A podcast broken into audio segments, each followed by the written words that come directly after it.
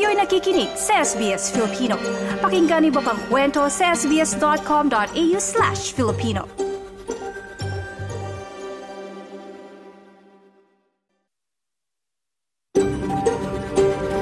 SBS, a world of difference. You're with SBS Filipino on mobile, online, and on radio. Kayo'y nakikinig sa SBS Filipino sa mobile, online at radyo. Nais naming kilalanin ang mga tradisyonal na nagmamay-ari ng lupain na kinakatayuan ng aming himpilan. Nagbibigay galang ang SBS Filipino sa Burundjeri Woiburong People of the Kulin Nation at nakakatandang miyembro ng kanilang komunidad noon at ngayon. Kinikilala rin namin ang traditional owners mula sa lahat ng lupain ng mga Aboriginal at Torres Strait Islander kung saan naroon ang aming mga tagapakinig. Ngayong Webes sa SBS Filipino, mahigit 50% ng mga Australian na bumabiyahe abroad hindi kumukuha ng travel insurance ayon sa isang survey.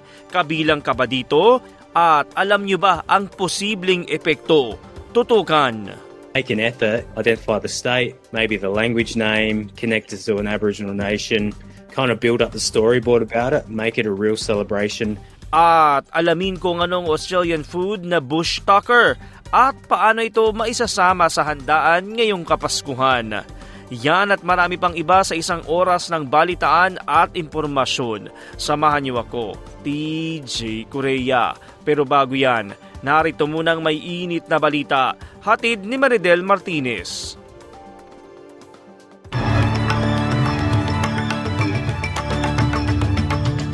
Magandang umaga para sa SBS Filipino. Narito ang mga pangunahing balita ngayong ikalabing apat ng Disyembre, taong 2023.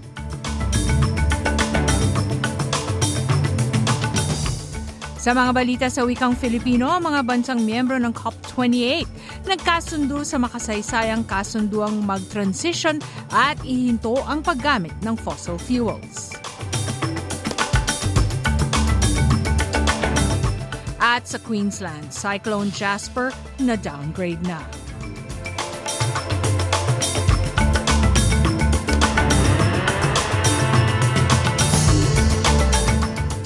Sa nilalaman ng mga balita, isang makasaysayang kasunduan ang naabot ng isang daan at siyam bansang dumalo sa COP28 na pagpupulong na mag-transition at unti-unti nang ihinto ang paggamit ng fossil fuels.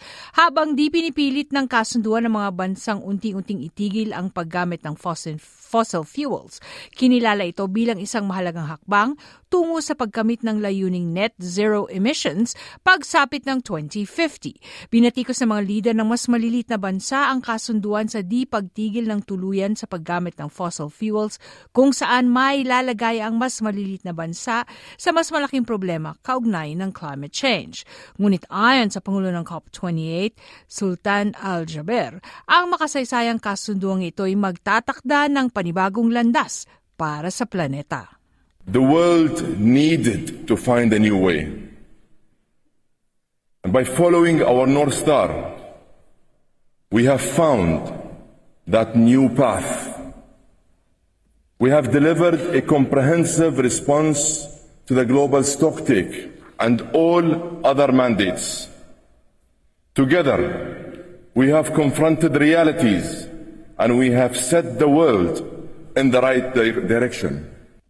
Yan ang tinig ng Pangulo ng COP28 na si Sultan Al-Jaber kaugnay sa nabot na kasunduan. Samantala, sa ibang balita naman sa Australia, sinabi ni PAM Federal na Tresorero Jim Chalmers na, mas pinahig, na ang mas pinahigpit na budget ay di magiging hadlang sa kakayahan ng pamahalang maghatid ng mga tulong o yung tinatawag na cost of living assistance.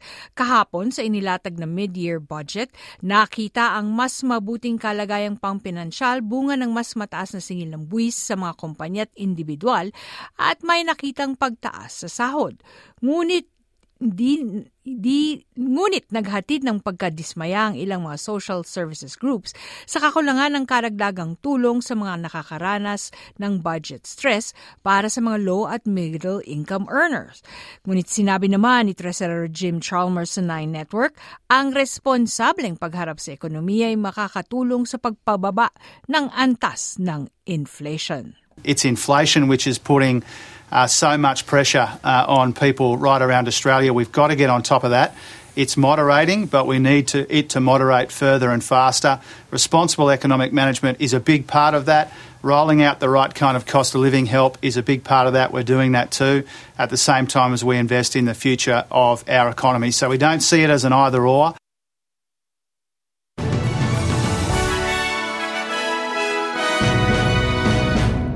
Samantala, sa balita naman sa ibang bahagi ng Australia, may higit na 35,000 mga bahay ang nawalan ng kuryente sa pagragasa ng bagyong Cyclone Jasper sa hilagang sa malayong hilagang bahagi ng Queensland magdamag. Umabot ang lakas ng hangin na may isang danat 40 kilometro bawat oras.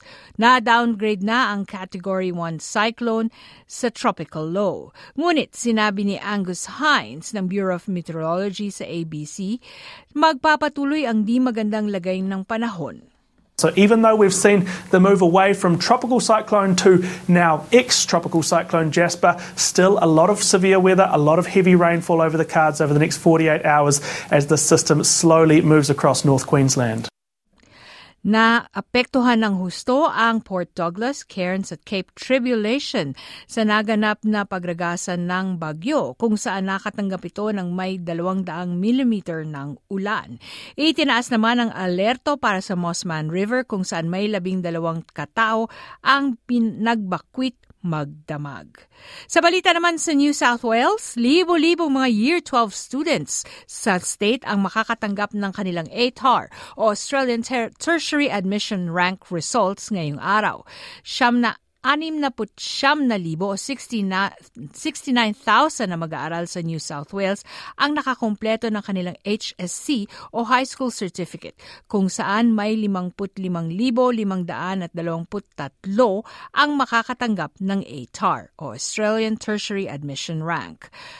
Ayon naman sa New South Wales Premier Chris Minns, hindi dapat mapanghinaan ng loob ang mga di nakatanggap ng resultang kanilang inaasam.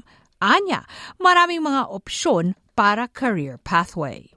So for the students that are happy with their ATAR result, with their HSC marks, congratulations on an outstanding result. For those that are unhappy or didn't live up to the expectations that they set themselves, can I just say in an unambiguous way that the world is your oyster. There are so many ways to achieve what you want in life, and I think anyone here who is our current age, I'm not going to disclose my own, would swap in a heartbeat for a student in Australia in 2023 who was 18 or 19 because there are so many opportunities.